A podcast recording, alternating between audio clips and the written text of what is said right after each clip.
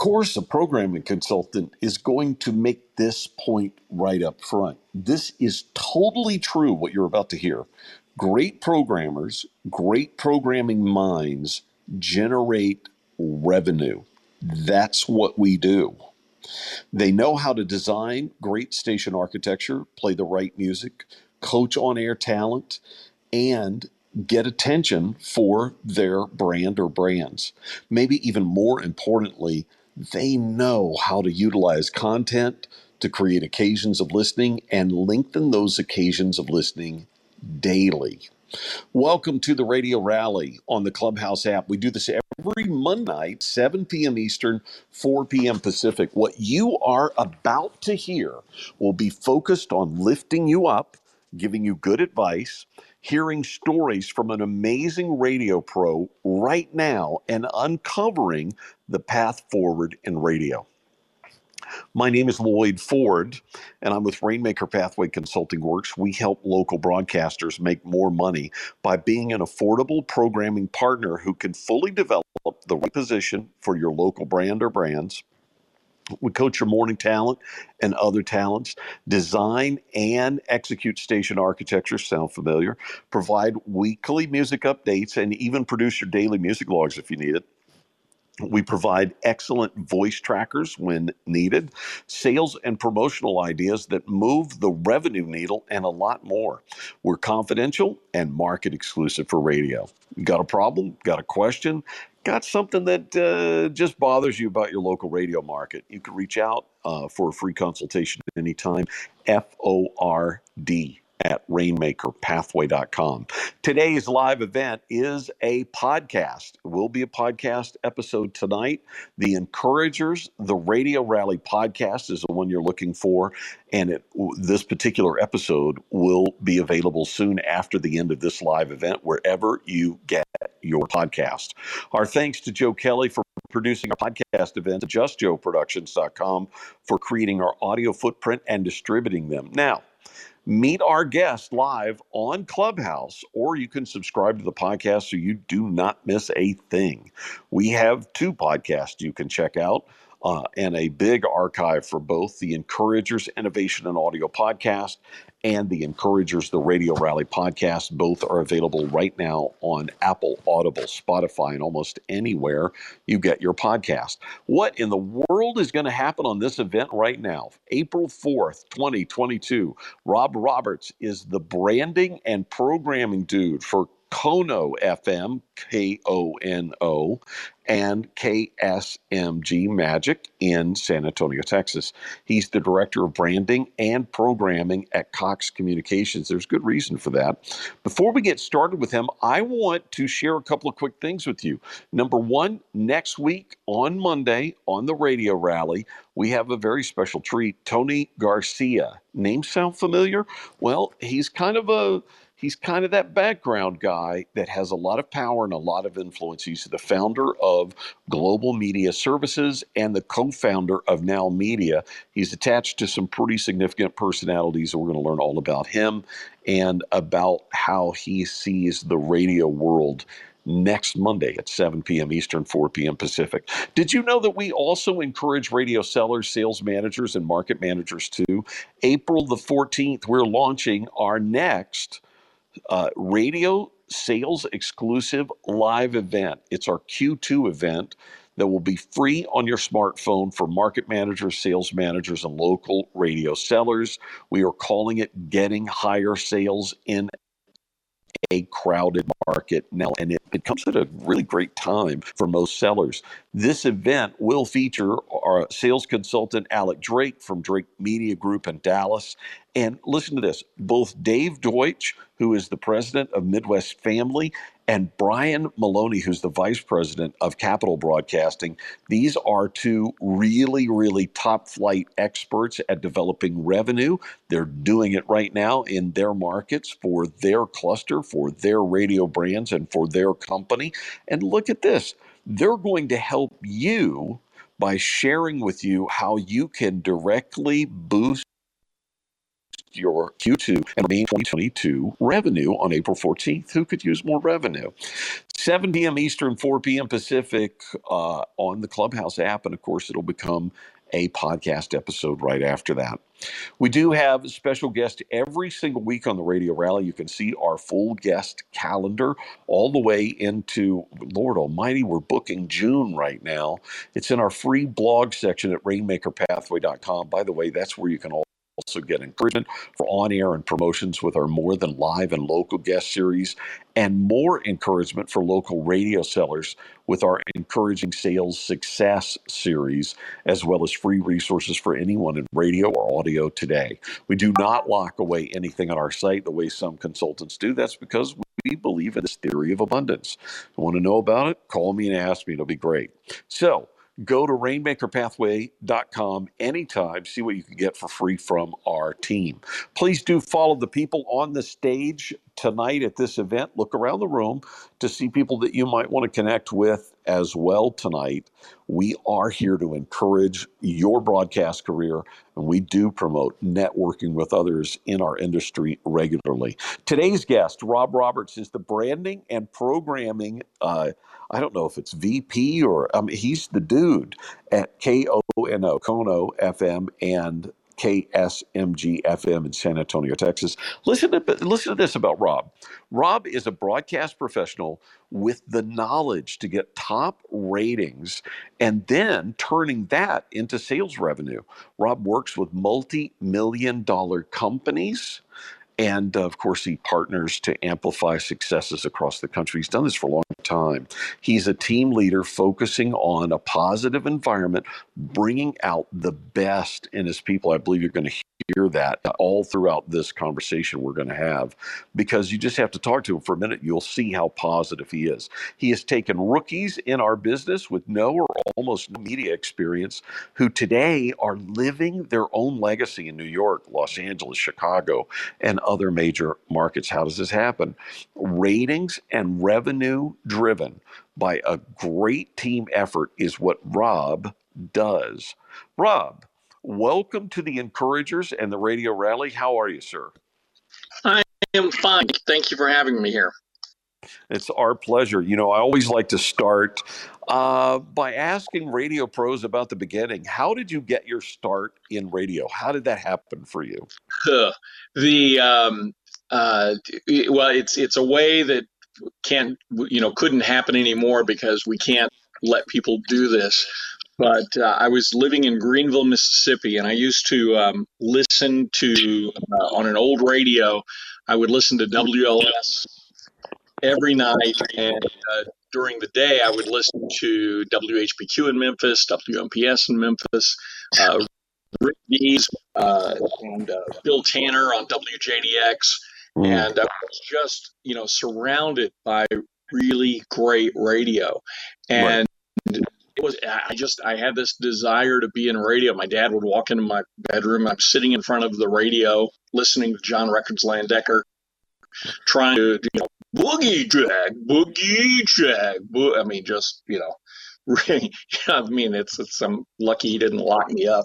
But he was, my dad was a minister. He was going down to one of the local radio stations and cutting commercials for the church there. And he just said to me one day, this is 10th grade. He said, I bet if you just went down there and said, hey, I'll work for free, I bet they'd teach you how to do this radio thing. So I did that the next day on my, my Schwinn varsity, pedaled down there, told them that. And they said, okay, your first job is to load the Cokes in the Coke machine, wash the van on Thursdays, and then pull the records for the guys and do the, just basically all the make work around the radio station. Oh, yeah. And this is Greenville, Mississippi. Showed up after school one day. I got there about 3:30, and they said, hey, the guy that does afternoons, he quit today. You're on at 4. I'm like, wait, what? Just like that. It was that unceremonious. Well, let's go back to your dad for a minute. Did you just alert us all that you are a PK? I am a PK. And it's in one way, it trained me to, I mean, it's my dad was a wandering spirit. He would change churches about every, couple of years. I didn't go to the same school 2 years in a row until I was in the 10th grade, which is also, fortunately when I started radio. And in a way that prepared me for radio, because I discovered the things that make you really cool in Houston, Texas, will get your ass kicked in Greenville, Mississippi. And so I don't walk into any radio station and go, hey, you know what I did in Miami? We should do this. It's the first thing I do is try to, get a feel for the vibe of the city, understand, the history of the radio station, the history of the competition, and try to understand that it's not just the, I've got, manila folders full of promos. And so I found the other day, I found almost 500 pieces of copy I'd written during one of the moves from DC to when I came down here. I found my old Albuquerque promos, everything I had written there. And I was like, I thought it was brilliant until I read it, 20 years later. And then I was like, good Lord. Well, it's curious that you said that about walking into a new radio station. Guys, Napoleon and I were having a conversation about what we feel like is our unique approach to things, and it is always pretty much what you just described, that thing of trying to figure out, okay, how does this work? How does this market work? How are things different here, right? Let's go back to now. Your dad was a preacher. Your mom? Right. Mom was just she took care of my dad. That was the so she had the hard job. She took care of us and the three kids. And that's, and again, keep in mind, from preparing for a radio thing, moving every couple of years. It was sort of like being in the Army when I'll tell people how much I've moved, that, the first question is, were you in the military? And then it becomes, and I say, preacher's kid. And they're like, oh, knowingly, oh, yeah. That's so, oh, yeah. Well, because of my dad, I did a radio in California, I did radio in Georgia, and I did radio in Texas all before I left his house. Yeah. So, and he worked for the government, but had a similar kind of thing where he moved. So we obviously moved, and that was the thing. It sounds like your parents were really supportive of the radio thing, especially your dad, right? They wanted me to work in television, which I did that for a while. And this is, go back to the mid-70s. Everybody talks about the glory days of mom and pop radio. I remember the glory days of mom and pop radio as our checks bouncing. Nobody had insurance. I'm not going to sit there and go, everything was wonderful then and everything's horrible now. It's just, it's changing, it's evolving. And you either make a decision to change and evolve with it, or complain on social media, or go do something else, right? Yeah, there's, it's a. I am in no way saying that there haven't been really good people, lose their jobs, unfairly. Absolutely, that's happened. And I never want to sound heartless to that. But it's you have to be flexible, and you have to be, looking for creative ways. And it's just sort of that opportunity. As I said at the start, the way I got into radio, you can't get into radio that way anymore. It just doesn't work. We can't let people come in unless maybe you're working in Greenville, Mississippi, and it's so small, nobody cares. But for a major corporation, we still have opportunities. I know at CMG, they really push us to find people to bring up through the ranks and promote and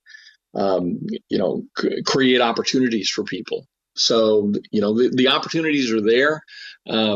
Certainly not as many as there once were, but I'm not sure that. Well, listen, I would go further and say that today we're looking for talent that has some different talents than we might have in the past. Yeah. including all the social and the there's more dimensions to this job than ever before. You know, right before social media hit, I mean, I remember, I mean, it was One Direction was my first introduction to social media, when it was, we were on it was a Cumulus top 40 call, and it was like, is anybody else getting tons of requests for One Direction? Everybody's like, oh my God, it's unbelievable. We can't believe all these calls. And that was the first time that I've seen listeners take music discovery into their own hands and go, we're going to, you know, this is important to us. And, you know, eventually find out it's Columbia, call Columbia. They're like, yeah, we're 2 weeks away from releasing a single, or, you know, even having something available.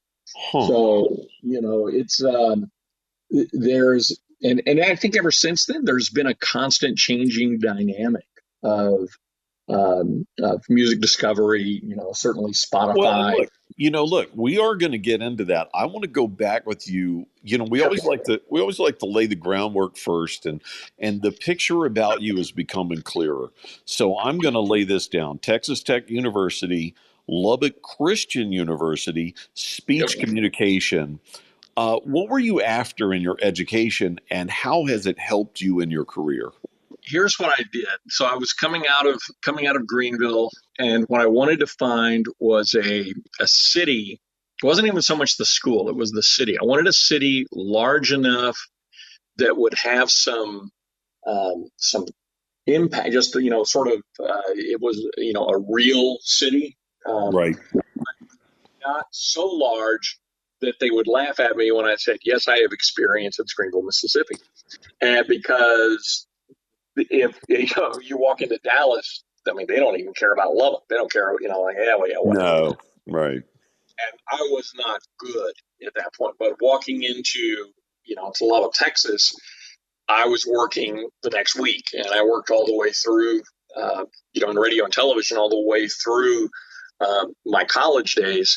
And, you know, when you're making, you know, back in 70, you know, 79, 80, when you're making $100 a week, you are, you know, you, man, I was the man.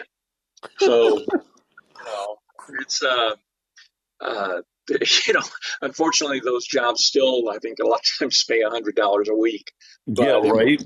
That's right. I did the weekends, and I was the fill-in guy, you know, so. You know, beginning of my second year, when everybody else was going home for Christmas, that I stayed, you know, in Lubbock, because that was my chance to work, you know, 2 or 3 weeks, you know, do middays and do afternoons and do nights, and, you know, work through there. So sometimes I think I had it really fortunate, because starting in the middle of my freshman year in high school, I worked 45 hours a week.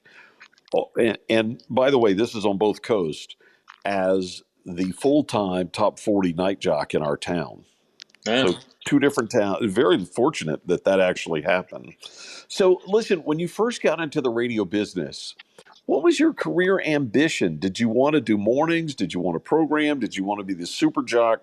What was going on with you, Rob? I can tell I wanted to be Rick Dees or Bill Tanner or, you know, John Records Landecker, but mornings, absolutely. I mean, I learned early on that the coolest guy in the radio station was the morning guy.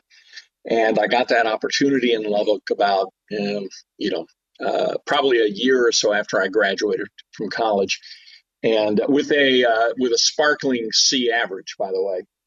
Of course. my mom said, right, but like my senior year, she's like, you realize you have to have a 2.0 to graduate, right? I was like, Mom, relax. It's going to be like a 2.1. We're cool. Whoa. I just totally blanked. No, you're saying I got this. I'm going to have the minimum. Don't worry. Yeah. So, but you know, the whole idea was, so in moving into mornings, what I discovered is I couldn't wake up at 4:30 in the morning and function. I mean, I would be driving the car at night, and it was like I was narcoleptic. I was just boom, out. And I don't mean sort of like, oh, I'm dozing off. I mean, gone. And after about 3 months of that, I went, you know what? I'm going to be a program director. And so, you know, with that, my number one rule of working with the morning show is one, tell them that I can't do mornings and I wanted to.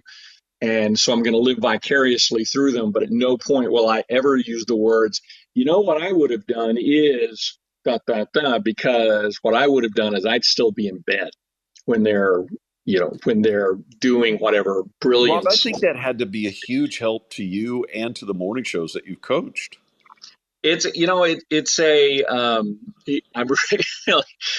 like the other, we did a morning show boot camp with all of our morning shows in San Antonio this week. And Tracy Johnson was one of our guys. Oh, nice. For 30 minutes. And when we got done, my morning guy looked over at me and he goes, I felt like I was kind of listening to Rob on some of that stuff. And I was like, you need to understand that is me parroting Tracy, not Tracy parroting Rob. Don't even be confused, you know, on how that works. But, you know, I think there are basic foundations and principles that you work, you know, one of them is understand how hard it is to be funny at 6:05 in the morning. You know, to actually be awake and be alert. You know, that morning shows, I mean, the number of times that I've used these words when I'm trying to get my morning show to do something they don't want to do, or think it might not be right, is to remind them that their bonuses and my bonuses are tied together. Like, I make more money when you make more money, you make less money, I make less money. We are truly in this together. And it's a, you know, when people feel like you're not playing games with them, when it's not a, when you understand that it's their career, yes.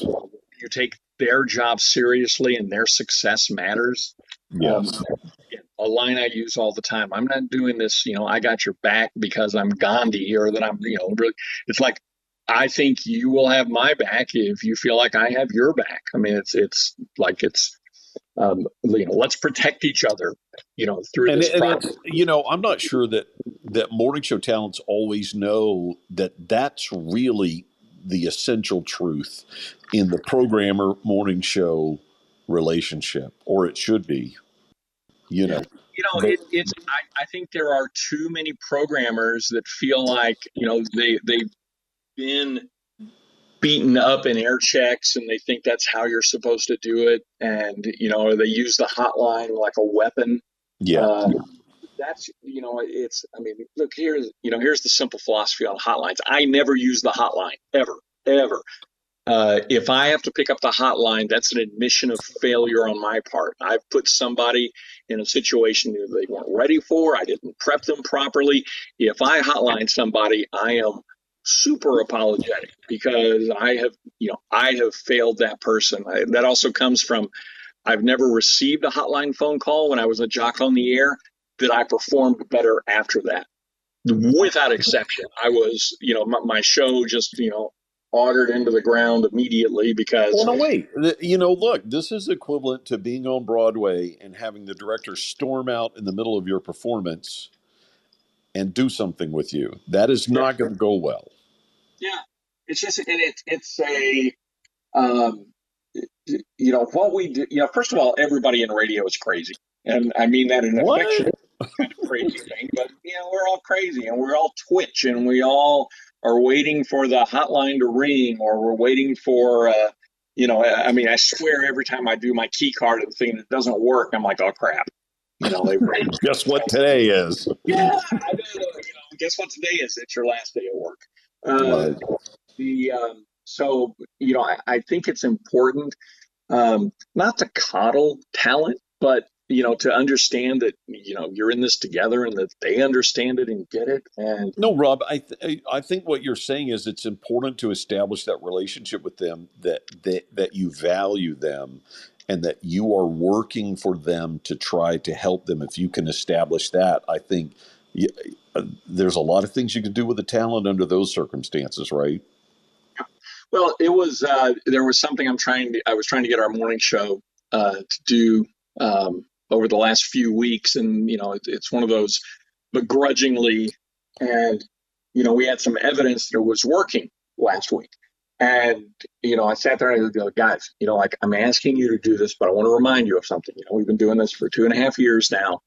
how many things have I asked you to do that haven't worked? So now sit here and wait. So I'll give you a minute to, this is not a pop quiz. So let's, what have I asked you to do that hasn't worked? Right. And it was sort of like, the silence stretched out. It was like, that's really my point. And I'm not saying that to go, we have to do everything Rob says, because most of the stuff we've done is collaborative. It isn't like I've said, here's what we're going to do. But on those very few occasions that it is a directive, we're going to do this. It's because I am 99% sure of two things. Number one, it's an effective concept. And number two, you can pull it off. Well, and look, you and I have both been in situations with a talent where it does take that programmer to say, look, I hope I've earned the opportunity for us to go, let's do this. How long can we do this so that you can see yourself that this works? Right. Right. Absolutely. All right. So listen, it sounds like it sounds like this next question for me is going to be really interesting, because I can already tell that you're somebody who values others' opinions and values advice. Have you had a mentor or mentors along the way in this business? If so, can you share maybe one story about how somebody in our business probably changed your life? There's two, the aforementioned Lee Randall, who changed me in so many ways, taught me lessons that I never would have been successful without. And I had very little natural talent when it came to programming or being morning talent, for the short time that I was doing that. So almost everything that I have developed over the years has been, copied, borrowed, stolen, all of those. But I have to really tip my hat to David Ross, who is our market manager in Miami. And I was hired from, it's a little bit of a convoluted tale, but I ended up going from doing an oldies radio station in Albuquerque, New Mexico to, I was hired there to go program Waxy in the first major market, LMA, in Miami. So Albuquerque to Miami, I'm like, okay, I'm already the luckiest guy in the world. There's a leap. But yeah, I was beside myself. And it was because very few people knew how to actually program oldies at that time. And that would have been end of 91, early 92. But David Ross, being the forward-thinking man that he was, had already gone, this guy's entire background is in top 40, and through the conversation, he was thinking, I can have, Rob could also do Y100, but he gets, like a 90-day rev-up time to this thing, see if he's ready for this and can understand it and handle it. And again, being the happiest guy in the world, that gig, I gave the Y100 morning show a couple of ideas just in passing, and they were like, "Oh my God, that's those are great ideas." And I'm just like, I'm just playing radio, This is things that I heard John Records Landecker do, or things that I heard Tanner do. I'm passing along as my own thoughts, and so then 90 days into that gig, David walks into the control room. Of course, I'm reading a newspaper with my feet propped up on the desk. And he says, Rob, I'm going to have one program director over Waxy and Y100. It's not going to be Frank. Are you interested in the job? And I'm like, I'm waiting for the prank to be, displayed. What's going on here? And I was like, okay, so he's waiting for an answer. And I said, well, yes, of course, obviously. Yeah. Right. We'll meet you tomorrow at noon over at Federal Records across the street. We'll do the deal. He walks out. And I'm like, what's happened? And so then I went for, Y100 was a 2-2. I took over the next book. It went to a 4-4. And, all of a sudden I go from who the heck is this Rob Roberts guy doing oldies in Albuquerque to Y100 to all of a sudden I'm on the cover of Network 40 and FMQB. And plus your market manager knows some things, how to read people. Yeah, it was. I feel like I'm that guy that caught a ball at the I caught a foul ball at the Major League Baseball game, and the manager goes, "Sign that kid up." That's really the only way I can explain it. And also in the process of that, Hurricane Andrew hit. Of course. That was my welcome to Miami. While we're my wife and two sons are going through a hurricane with a little townhouse. All of these things happening, but I was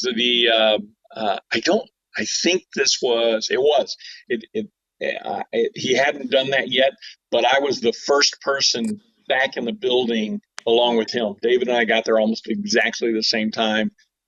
And that's one of those things that it impressed him, I think, just to see that it's sort of the watching the Jimmy Iovine, Dr. Dre thing that was on HBO, their documentary, where on Easter Sunday they called Jimmy at his home. John Lennon called Jimmy at his home and said, "Hey, I need you in the studio right now." He's like, "No way I can get there. No how, no chance. Isn't going to happen.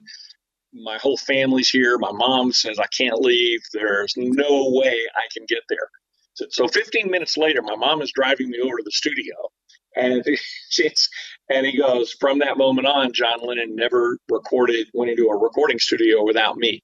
He goes, it was a bet to see if I would show up or not. And I feel like that was sort of my Jimmy Iovine moment of, the right thing at the right time. I showed up first after the hurricane.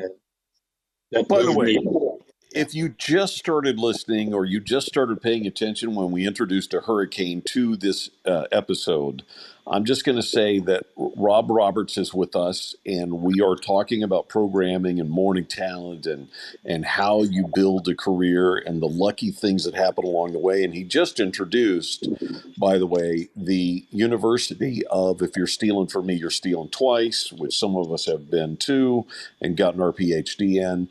Rob, are you a big believer in networking? And let me be specific. If somebody's challenged in this area, and earlier you talked about that being not a person that wants to go out and always be talking or whatever, being that introvert, how do you recommend, if somebody's challenged in the area of networking, how do you recommend that they see networking differently for their career? One of the best things, and Lori Lewis and I have had many conversations about this, because Brilliant. We're both, we have a bit of anxiety when it comes to dealing with people. And so there's usually wine involved. She has anxiety? Yeah. We can suck it up.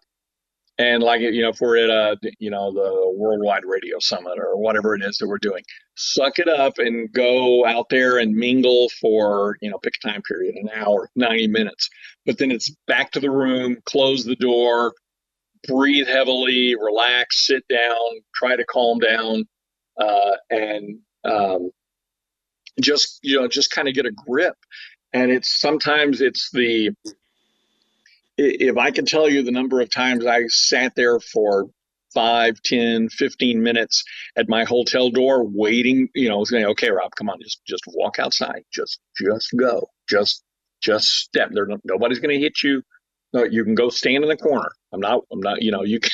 This is so amazing to me. And I think it's important to stop here for just a minute and say, there's a saying, and the saying is you never know what people are carrying with them. I would never think this of you. I certainly wouldn't think it of her, and yet here's this great revelation, It is, I say this all the time. If you're in radio, you're damaged in some way.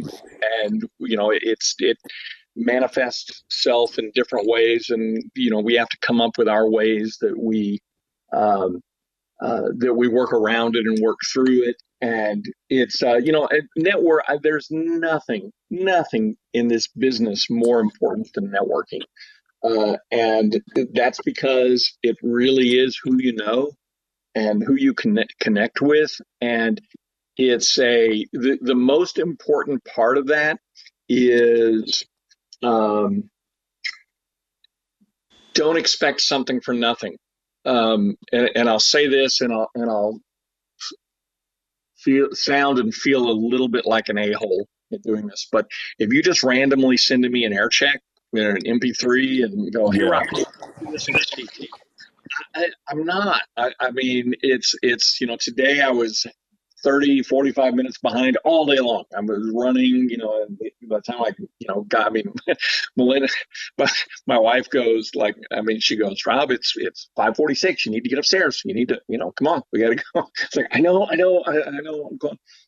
And it's, you have to bring something to the game. You have to, you know, come up with still, you know, monitor the competition and, you know, make some observations, do some points, because it's just make an impression. Yeah.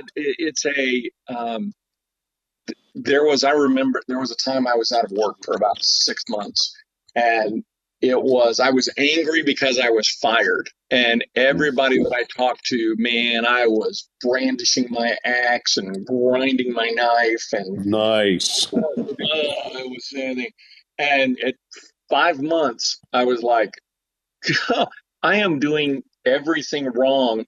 And I used to know this. I can't believe I'm doing this. So completely backed up, changed my philosophy. It's like, all right, I got to be the happiest guy in the world. Came up with a couple of, you know, shticky promotions to help get me. One of them was, I swear to this, got me the job. I called the GM's assistant. I said, if I send you a dozen roses, will you wear one of these buttons that says vote Rob Roberts for Cool 105 PD? She goes, dozen roses? I said, yes, ma'am. They will be on your desk tomorrow. I said, overnight me the button. When the roses arrive, I will put it on. And so, you know, I get a call like a week later, a guy named Bob Zeroesti says, Rob, I want to fly you to Denver. We're going to talk about you coming and programming at Cool. I was like, oh, great. So I'm there, get in the car from the airport, and he says, okay, I got one question. I was like, yes, sir. He goes, how did you get my assistant to wear that button? Dozen roses, man. They were sitting there. Incredible. And he was like, wow, she won't do anything for anybody. I don't know how you did that. I was like, I just told you. So I want to share something with you while we're on this subject that I did not learn until I was in my mid-40s, and I'm probably giving myself a few years, okay? Because we're not all as smart as you, okay? So I'm just going to say it to you this way. For years and years and years, I still keep a list of things that I know are true. There's about 7 things on the list, okay? Right. And one of them for years and years and years was, it's not what you know, it's who you know. Yeah. And I thought that was the truth. And then I learned that it was a lie. And here's how I learned it. It's how you learn everything. The truth is, when you have been telling a lie forever and ever that you think is the truth, the first time you hear what is the truth, the thing you've been telling just gets destroyed. So here's the truth. It's not who you know. It's who knows you. Yeah. Which directly speaks to the principle of what you just said about networking, which is don't just send something. Do something to get noticed. It's not about you knowing who Scott Shannon is or who what Brian Phillips is or name somebody else, right? It's not about that. It's about them knowing who you are and caring about who you are. So listen, I think that you had to love Q100 in Atlanta. If you didn't, you did something wrong. What did you like about Atlanta, and what did you enjoy most about Q100? You know, if you, you know, the start, middle, and end of Q100 is the Bert Show. When I got there, you know, Q100 was an underperforming radio station, quirky little top 40 with a pretty good morning show. And I am always very quick to say this and underline it in emphasis. I am in no way responsible for the brilliance of Bert and his Kristen and the other people on there. Their work ethic is unbelievable. The amount of time they put in, from their producers to behind the scenes, it is absolutely amazing. But the thing I did for that show is provide the levers and the, you know, here's how we're going to promote this show. Here's the things you need to do to tell a story the right way. Here's the, you know, it's just a little leverages up, you know, for the show. And they took all of those things and ran with them. I had one directive.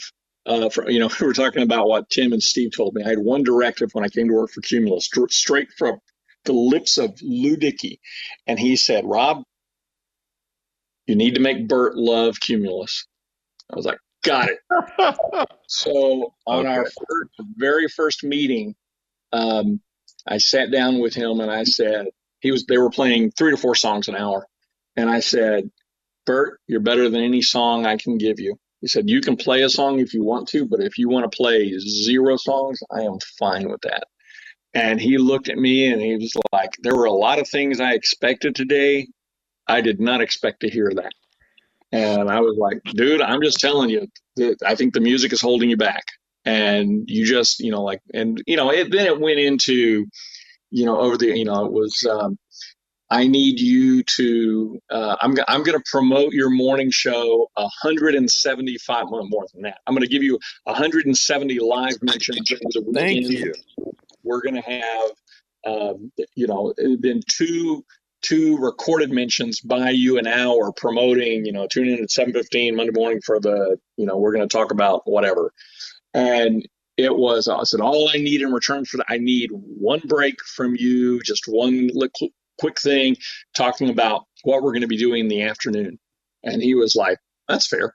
And so if I didn't have that thing for him to do, he would call me at 6:00 in the morning. Go, "Hey man, I don't have my afternoon plug that I need to do." He was alerting you that he was working harder than you, Rob. Yeah, which was, I mean, it was like there was what am I supposed to do? Yell at him for bothering my beauty sleep? Absolutely not. And by the way, for programmers who are listening to this now, or especially in the podcast, you just heard a great tutorial about how to promote on the air a morning show that you believe in. Very, very critical. So listen, how different is it to program in Washington, D.C.? We hear things, right?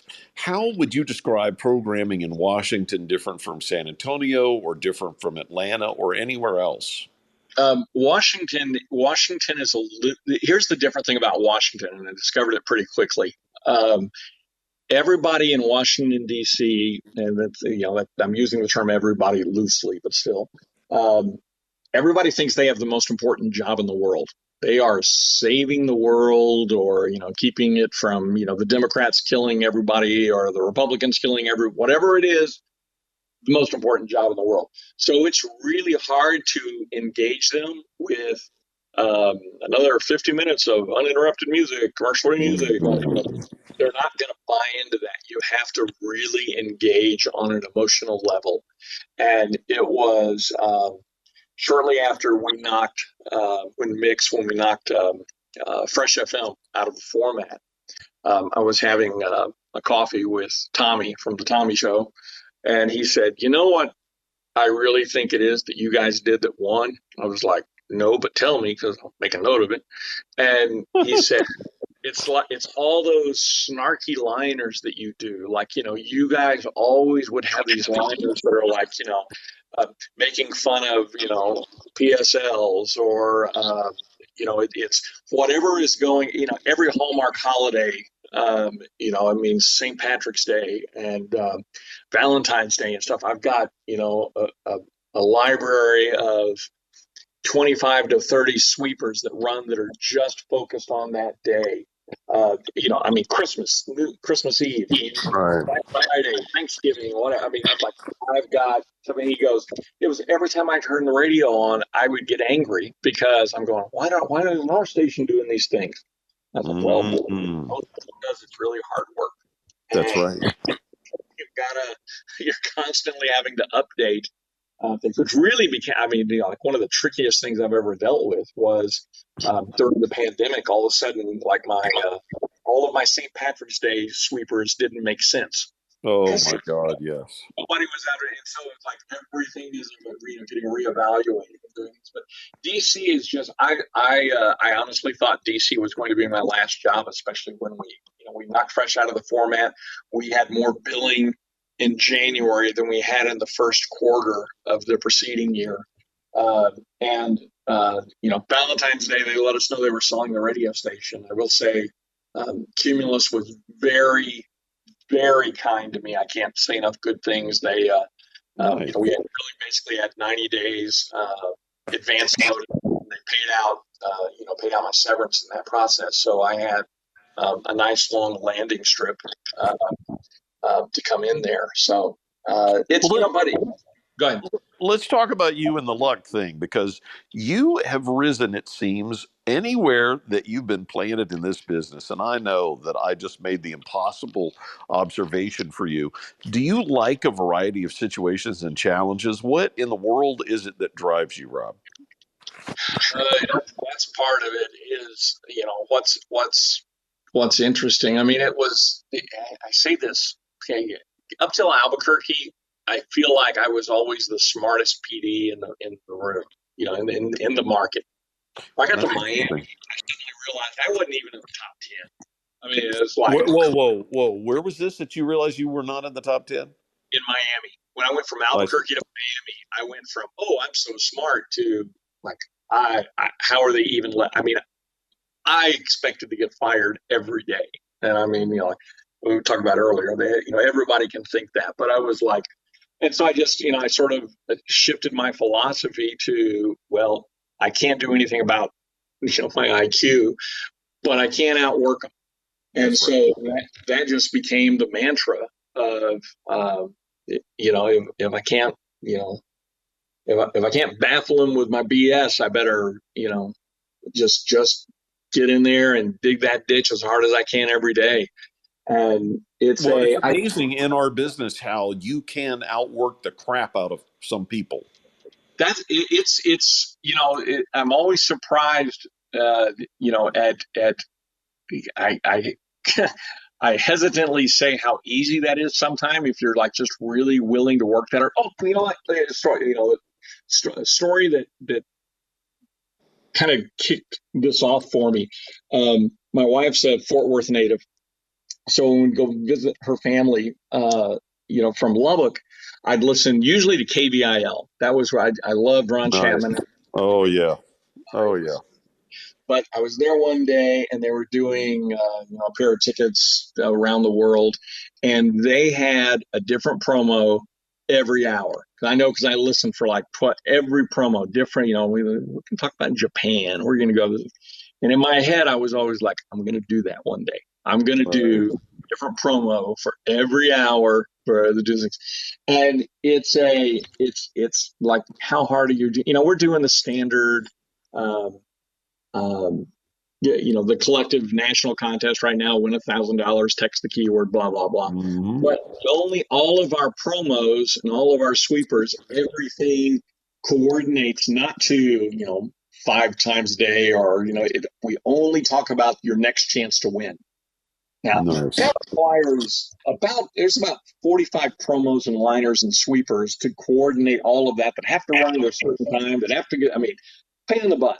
But I think that is a key part of what's important about a collective. When you say, it's more any chance you have to focus people to a specific time, any time that you can, make it easier for people to understand, you have to take advantage of that. And, we now have, Lloyd, did you spin records at any point in your career? You bet. Okay. So you and I have gone from records to the whole thing's on computers and, we can, and so sometimes it's harder to make the computer do those things that would it be if we were just writing the liner cards and putting them in there and, hey, read the A, read the B, read the C. Yeah. You have to set all these things up. So there's, just sometimes just doing things that are right and, it makes it easier for the listeners to play along with the game or to ignore it or if they're playing along mentally, you give them that opportunity and, to engage in something that's, you know, just a little bit different. And that's, you know, I mean, if I hear somebody else doing something and I think that's a great idea, I try to come up with a way. I try never to steal straight up. But it's like, okay, you know, I mean, if I hear something in Dallas, I can't pull that and drop that right into San Antonio, but I can probably do 90% of it. And then it's like, what's that, you know, what's the, you know, the gordita difference, or, you know, what's different in San Antonio, or what's the, if you're in New Mexico, what's the green chili that you're adding? That's right. You know, listen, and the first time that I realized, for years and years and years in my programmer career, I thought I'm working just to keep up with other people. I just want to be as good as I can be, and I'm working so hard. And not until I took a job at AmericaList, which was doing telemarketing, direct mail, and all this, I started working with all these programmers, did I realize that I was not alone, but pretty close to alone in how hard I worked. Yeah. And it's scary when that happens. Listen, you oversaw all the hot AC stations for Cumulus Media. Did you like having challenges in a wide variety of places all at the same time?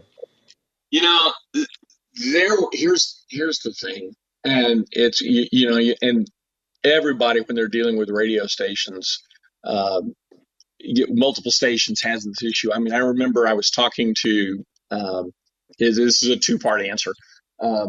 Mark Chase and Gene Romano basically had, you know, all of the time, I think it was still Clear Channel, but Mark had everything east of the Mississippi and Gene had everything west of the Mississippi. Oh, right, right. It was like 600 radio stations. And I thought, dude, tell me, how do you oversee 600 radio stations? And he goes, Rob, it's just a question of who I'm going to ignore today. I was like, keep going. And he goes, look, here's the deal. If I get a call from Rob Roberts, I know, first of all, he's thought about the problem a lot, and he's probably got a couple of solutions, and he wants to know A or B. You know, what do you think I do? I get a call from Des Moines, no offense to Des Moines, and they're going to, I have no idea what that is, but it's going to be a time suck, and I'm going to lose 4 hours on something that really doesn't matter that much. And go, so like I said, it's just a question every day of who I'm going to ignore. And, you know, part of that is you have to go and look at, you know, there's times you just have to tell people, there's a guy that's no longer with Cumulus who was, you know, playing games with the music. And, you know, once I found that out, it was like, all right, man, you know, it's short time for you here. But, sure. You know, there are also those opportunities that you have with people where you see brilliance, or you see, yes, you know, opportunities. I will tell you one thing, and I think this is an absolute, and I'm truly heartbroken that I see so many radio stations these days doing, you know, group ads, or everybody's going to play this record, or whatever. And, you know, when I was at Cumulus, I saw, you know, there were 7 or 8 radio stations. I saw all the research every week. There was never a week where all of those radio stations should have been playing the same powers. Never. It never and happened. Listen, between Washington and New York, the list is not the same. It shouldn't be the same. Listen, somebody like you or somebody like me, we know that is a bigger problem than people think it is. That is going to create – that is creating problems. Yeah.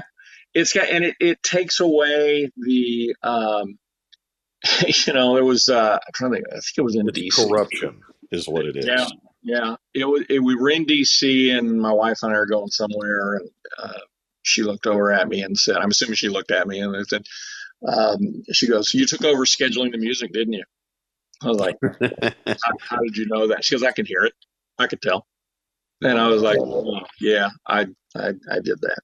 So by the way, KONO specifically sounds pretty damn great. Is that format easy for you? Or I should ask, is any format easy? You know, I love classic hits, and I love hot AC, and I love top 40. We've got to, you know, all three of those are here's the secret sauce in Rob Roberts. This will tell you more about Rob that you need to know, but it explains why I've always worked in female targeted radio stations.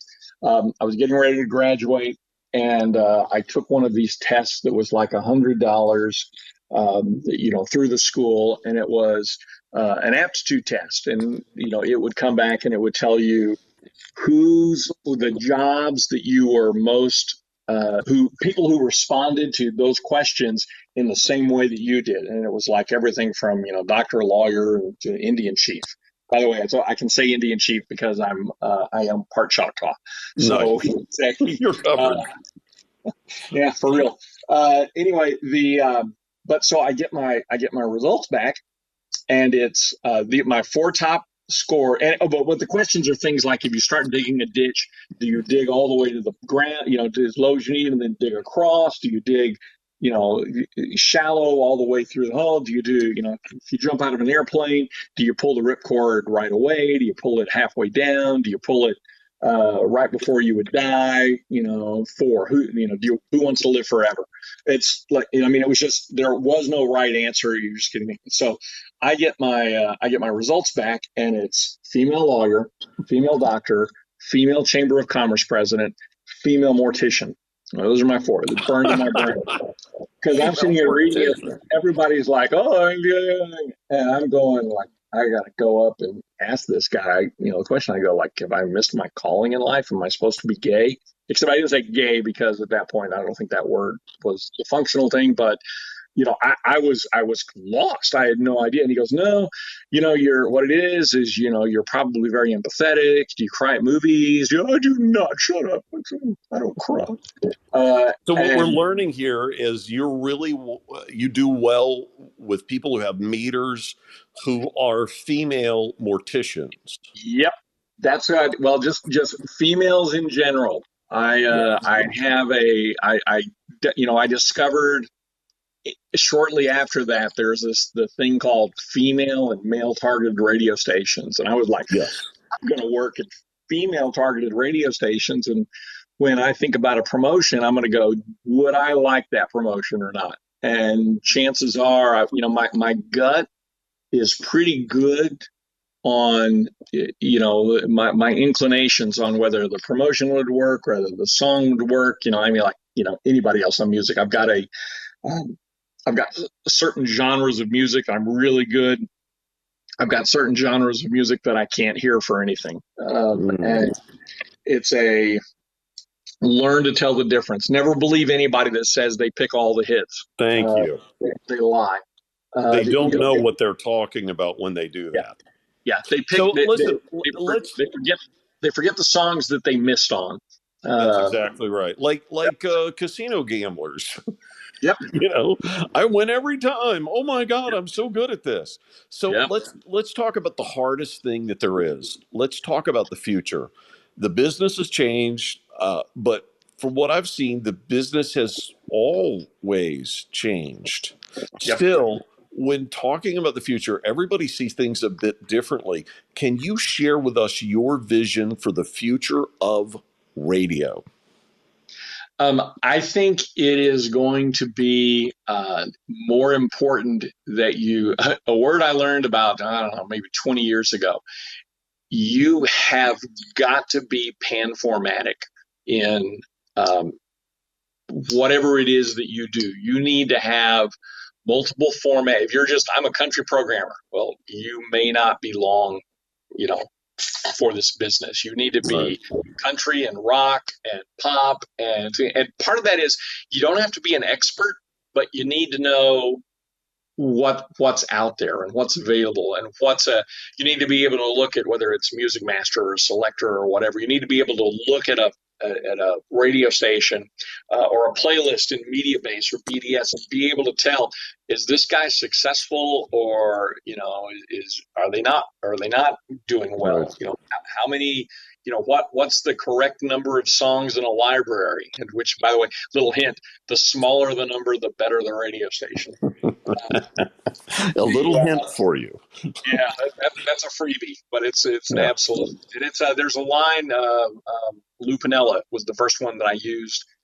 Heard of, and I adapted it. He was great pitchers give the impression of throwing a strike, and I believe strongly in the impression of your radio station playing variety. You do not actually want to play variety. Everybody says. Well, no, wait. You know the definite. Do you know the true definition of variety? My three favorite songs. It's the song that I want to hear all the time right now. Yep. Yep. That's it. Also, when I start working with a client and I ask, well, how many songs are you playing? And they go, 1,400. I go, nope. And they go, no, I am. And I go, nope. And they go, no, I know what's in the library. And I go, listen to me very carefully. There are not 1,400 songs. There are not 1,400. That's not correct. So tell us, where does this take us in the future? Fewer songs? Yeah. Songs. It's fewer songs, more opportunities for fewer people, and you have to be willing to show up to work every day. There are the other, and you know, I think this is so important. I talked about this in our boot camp meeting. You have to have specific goals, and it's not enough to have specific goals. You need to write them down and put them somewhere where you see them every day. You know, the bottom of your computer screen or your bathroom mirror. And it's maybe the single most important thing to having a successful career, but also to doing the things you want to accomplish, is constantly reminding your brain that and mine was, when I was in Albuquerque, I wanted to be a major market programmer. And I defined that further by a city that had two sports teams in it. And it was, I had it in about 6 places in my thing. And so every opportunity that came up that I felt gave me the chance to, make a jump like the one to Miami, there were, 1,000 people that wanted that job. Of course. It was, but I wouldn't say I'm the one that wanted it the most, but I think I might have been the one that worked the smartest for it. Well, I want to go back for a minute about the future of radio, and I want to give you an opportunity here because we will get complaints, as you probably are aware, that we just told everybody to play fewer songs. and so I want to say something that is adjacent to this, which is the future of radio for me also involves really great personalities and showcasing those personalities. Yep. Yeah. As radio gets, there are radio stations right now, radio companies that are actively adding a second personality into afternoon drive. That's right. I think we're going to see more and more of that coming, because that really is radio's unique calling card. The ability not only to do the, play the songs and do the stuff, but have really interesting perspectives on things that happen. It's not enough anymore to say, hey, did you see Will Smith, slapped Chris Rock last night? Here's another 10 in a row. What's your unique take on that? And I call it the variation on a water cooler talk. Your job is to supply something for that guy who's trying to think of something to that cute guy or girl. That's right. And please don't pre-promote that you're going to tell everybody in 15 minutes what happened at the Oscars last night with Will Smith. Yeah. No need to do that. Just everybody knows. Rob, we only have a few more minutes with you. I hope you'll stick around for some potential questions from our audience. Does that sound okay to you? No problem. Listen, get more resources to help your sellers with our Encouraging Sales Success series inside the blog at rainmakerpathway.com anytime. And, of course, we are here to encourage pros at all levels. Don't forget to save the date, April 14th, 2022, 7 p.m. Eastern, 4 p.m. Pacific. That is Getting Higher Sales Now in a Crowded Market. It comes at a great time. This event will feature sales consultant Alec Drake from Drake Media Group in Dallas, and Dave Deutsch, president of Midwest Family, and Brian Maloney, who is the vice president of Capital Broadcasting. These are on-the-ground experts developing revenue for their company, their cluster, their radio stations inside their markets. Right now, they're going to share tips with you on how to directly boost your Q2 and remaining 2022 revenue. If you're interested in that, April 14th, 7 p.m. Eastern, 4 p.m. Pacific. We do give people the opportunity to raise their hand. There's a way you can do that right here on the app. And there's something else, too, which we've started inviting people either in advance or at the time of the live event to give us questions through the I Am platform here on the Clubhouse app. And, Rob, I got a couple of questions for you right now. Okay. The first one is, if you were not programming a radio station, this is an interesting question. What do you think you might like to attempt, Rob? When I was right after the DC thing fell apart, I was offered a job as executive vice president of sales for a credit union in Atlanta that I had worked with. And I was like, you guys really don't know how bad I am at math and money and what I don't know about banking. And they said, we can teach you all of that stuff. And by the way, this is a company that I had worked a lot with when I was down there in terms of helping them get, you know, dialed into millennials and, you know, their advertising. They knew something about you. Yeah, it was. And they were like, we need, you know how Capital One is turning their waiting rooms into coffee shops? We need somebody that's going to do something like that for us. We need somebody that can come up with ideas and do these things. And it was really, it was an interesting, it was flattering. I mean, I was like, ooh, I could work for a bank. That would be, that would piss off my teachers and everyone that I ever had. But it was, I eventually turned down the opportunity because, and this is going to sound stupid, but it's so radio, it's just too real not to be true.